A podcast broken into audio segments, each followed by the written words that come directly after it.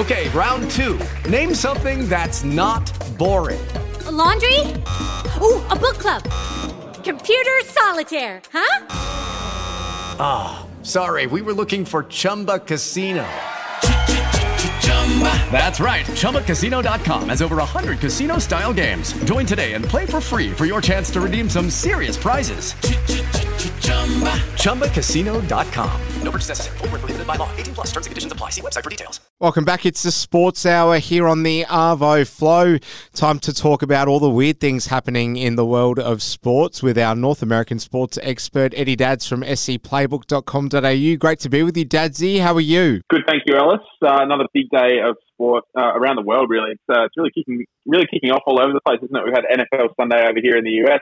Got the World Cup kicking off with the F1 as well. Um, it's a good time to be a sports fan, Ella. We'll start where we were always going to start and where everyone's talking about the FIFA World Cup in Qatar at the moment.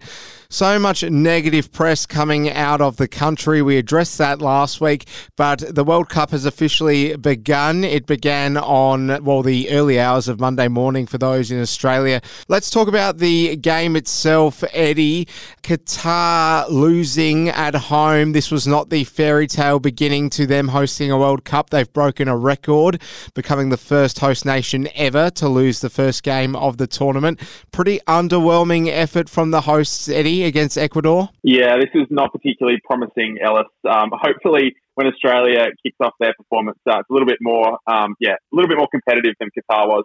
Um, it sort of felt like Ecuador Ecuador sort of took the foot off the gas in the second half. I feel like they probably could have put a couple more past if they were if they were red hot. Um, but yeah, it was uh, not a great not a great performance from the Qataris. Um, a little bit of controversy, Ellis, really early on um, in the game, three minutes old, um, when Enner Valencia nodded home a header for the, what looked like the opening goal of the match, um, only to have it overturned by VAR. Um, now, Ellis, I've been trying to wrap my head around this. Can you explain it to me a little bit clearer as to why this this might have actually been offside, given the goalkeeper was sort of out of the picture. There was one defender behind. Um, was, was, this was this actually offside in your opinion? Well, I was scratching my head, Eddie, trying to work this one out. Obviously, my initial thought was, well, they've ruled this out because of contact on the goalkeeper, but it was very minimal if there was anything there, and really, uh, it was the prerogative of the Ecuadorian attackers to go in for the ball in the way that they did because the goalkeeper himself rushed out, and he probably wouldn't have been advised to do so. Then we get told that it was actually an offside offside call. I don't know how it was an offside call, but unfortunately, Eddie, all conspiracies aside, which are pointing to favouritism towards Qatar, we've seen these incidents before with the VAR. So I'm almost not even that surprised, really.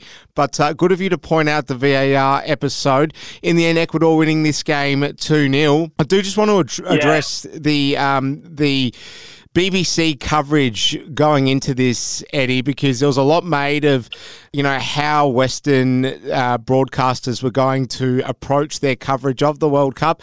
BBC going pretty hardcore in an unprecedented way, not televising the opening ceremony to sort of, I guess, strengthen their stance against the overall sentiment of Qatar hosting the tournament. What did you make of this pretty brave stance from the BBC, the national broadcaster in the UK, to do this, Eddie? Yeah, this is unprecedented, in fact, Ellis. I mean, I was trying to think about it before in, in sort of Australian rules football terms, and it, it, this would be like sort of Channel 7 at the start of the grand final coverage, just spending sort of half an hour ragging on how bad the AFL is. Um, it's a pre- it was a pretty big, bold moment um, from the BBC. Like you say, they didn't televise any of the opening ceremony, which had the likes of Morgan Freeman and BTS, and you know it was a whole big shebang. Um, the BBC didn't um, didn't publish any of it. Um, instead, they yeah they talked about some of the the political uh, misgivings they had about the, the, the World Cup going ahead. Um, they talked about um, yeah a lot of a lot of the scandals that we've, we've talked about in recent weeks behind uh, the Qatari World Cup, and BBC decided that, that instead of showing the opening ceremony, that was a good time to good time to have a crack at FIFA and the whole organisation. So this is uh, this is bizarre. I don't think I've ever seen this before in any other sport. Um, yeah, what did you make of it as a, as a football fan? Well, I'll just say how I felt about it, and I could honestly poke that many holes in this, Eddie, because the frontman of BBC's World Cup coverage is Gary Lineker, the English legend, who has come out and said he doesn't support the World Cup being in Qatar, but at the same time, he's decided to travel and be the leading anchor for the coverage. And on top of that, uh, quite remarkably, he's made a definitive statement saying, I'm not going to Qatar to support support anything that happens in Qatar. I'm just going there to report on the World Cup. I don't exactly mm. understand that myself.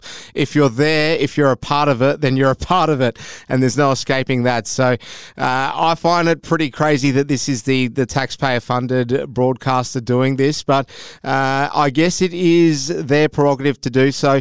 Let's leave Qatar, Eddie. We'll go to the NFL. There's been some more record breaking incidents occurring over there where uh, you are based. And uh, we're talking about Cordarrelle Patterson. So he plays for Atlanta, the Falcons. Eddie, tell us what the news was that's come out in the last day or so. Yeah, this is a pretty cool one, Alice. Um, one of these sort of niche NFL records that might never be broken. Um, it's an extremely impressive record. So Cordarrelle Patterson today returned his ninth kickoff touchdown in his career. Um, which breaks a tie for first from two other players who are on eight. So Cordarrelle Patterson now officially has the most kickoff return touchdowns um, in NFL history, which is extremely cool. Um, the kickoff touchdown is uh, when, yeah, the, after a, after a touchdown or a, or a field goal, the kicker kicks it back to the other team and they have to run it from one end of the, the gridiron to the, to the other. As you can imagine, it's pretty rare for them to happen given there's 12 players trying to stop them. Um, so the fact that Cordarrelle Patterson now has nine of these um, in his career is pretty fantastic, Ellis. Um, I personally don't think there's much better in, in, in the NFL than seeing someone take the ball 103 yards from one end to the other. I think it's hilarious. Um, but yeah, another big day in the NFL. Uh, lots going on. My Broncos, Ellis, unfortunately, are now three and seven and look terrible again today. So I'm not too happy about that. But I, I was in, enjoying sitting down on the couch watching a bit of NFL Sunday. I'm sure it'll pick up, but we'll stick with the NRL for now. And picking up from where we left off last week, we were talking about the kicking abilities of certain Australian players who are on the radar of NFL clubs at the moment. Of course, last week speaking about Dustin Fletcher's son, Mason Fletcher. This week, it's all about a story that's broken about Matt Burton, the NFL player who plays for the Bulldogs. Supposedly, according to his agent at least, there's been some approaches made by NFL franchises, but it appears that there's going to be a lucrative offer coming his way to remain with the Bulldogs. What do you know about this one, Eddie? Yeah, I mean, Ellis, I think not to pour any, any cold water on the story, but I'm, I'm not sure that um, Burton kicking in the NFL is, was any realistic possibility. But it is interesting that his agent says that he's uh, he's taken a few calls from NFL scouts who want him to come out uh, and punt at a combine or two. Um, obviously, Matt Burton has one of the biggest kicks in the world, I would say. I watched a few of his games last year, and I genuinely don't know how other players catch some of the torpedoes that he puts up there. I mean, they're 60 meter bombs that, that are, that, yeah, incredible. They're, they're floating around and incredibly hard to, to catch for the opposing team. Um, I'd be surprised if he ended up in the NFL, Ellis. I think he's a, he's a very, very good rugby league player, Matt Burton. I'm not sure that he'd turn that down to, to go and come onto a field and kick twice a game in the NFL. Maybe later in his career, uh, there's a possibility for him there. But yeah, again, like we touched on last week, it's great to see uh, Australians getting some attention um, in one of the biggest sporting leagues in the world. This could be a bit of black magic from the agent, I think, but uh, we'll park that one there. Certainly stay across it over the next week or so. Uh, now, let's move into the world of AFL. Eddie, we'll talk some AFLW right after this short while, but firstly, I just want to focus on the draft, which is coming up, of course, in the next few days. And, uh, well, I guess it's an exciting time for you in particular as a Essendon fan because it looks like you might be in for some sweet deals, Eddie. Mm, indeed, Ellis. Now, it sounds like the Bombers are pretty keen on South Australian Mattaes Phillipou. Um, obviously, the Bombers have the fourth pick in the draft, but they think they can get Phillipou a bit later in the draft because uh, neither of Adelaide or Port Adelaide have their first round picks. Um, and they think that those are the clubs that were most likely to take him. So um, I think there's some scuttlebutt around that the Bombers might try and move back a couple of spots in the draft, which I like. Um, we've also got um, a couple of a couple of absolute stars coming in under the, the father son um, rules. Alwyn Davey Jr. obviously a very familiar name to AFL fans. Um, his father Alwyn Davey uh, was a mainstay for the Bombers for a few years in the late 2000s, so it's going to be great to have his son on the list next year, and his twin brother Jayden as well. So a very, very talented family, the the Daveys. Um, yeah, it's going to be it's going to be interesting. It sounds like it's a it's a very open top four, top five of the draft, which is not something that we always see. Um, Will Ashcroft, I think, is, is the player of this draft. Uh, the Brisbane Lions are going to snap him up with their father-son kick. Um, I've seen some of his stats and highlights from his year in the TAC Cup, and he is something else, Ellis. He's going to he's going to walk into an AFL side and average 25, 30 disposals um, almost right off the bat. So excited to see how he goes about it and excited for the draft. It'll certainly be a critical point in time for a lot of clubs that really need to pick up their form as per the last couple of years. We'll switch to the women's side of Australian rules, AFLW. Now we're moving into grand final territory this coming weekend. Want to ask you about the last couple of games, the prelims over the last weekend, Eddie. The well, last year's grand final rematch, Brisbane v Adelaide Crows. A lot of people would have fancied the Crows to go away and get this one done, but they weren't able to in the end, and uh, quite convincingly toppled by the Lions, who look like they're really going to pack a mean punch against the D's at the grand final on Sunday. What did you make of it already? Yeah, as, as sort of a, a closet AFL, uh, closet Adelaide Crows fan in the, in the AFLW, just because the Bombers didn't have a team there for a bit, um, I was disappointed to see them go down, Ellis. Hoping they'd be able to, be able to get get it done again this year, but unfortunately didn't quite get there against the Brisbane Lions, who um, were in the grand final last year. Um, now they've got a chance to uh, yeah to win another one. They've they've been in four of the last seven grand finals, so that gives you an idea of how dominant um, uh, the the Brisbane Lions have been in the women's competition.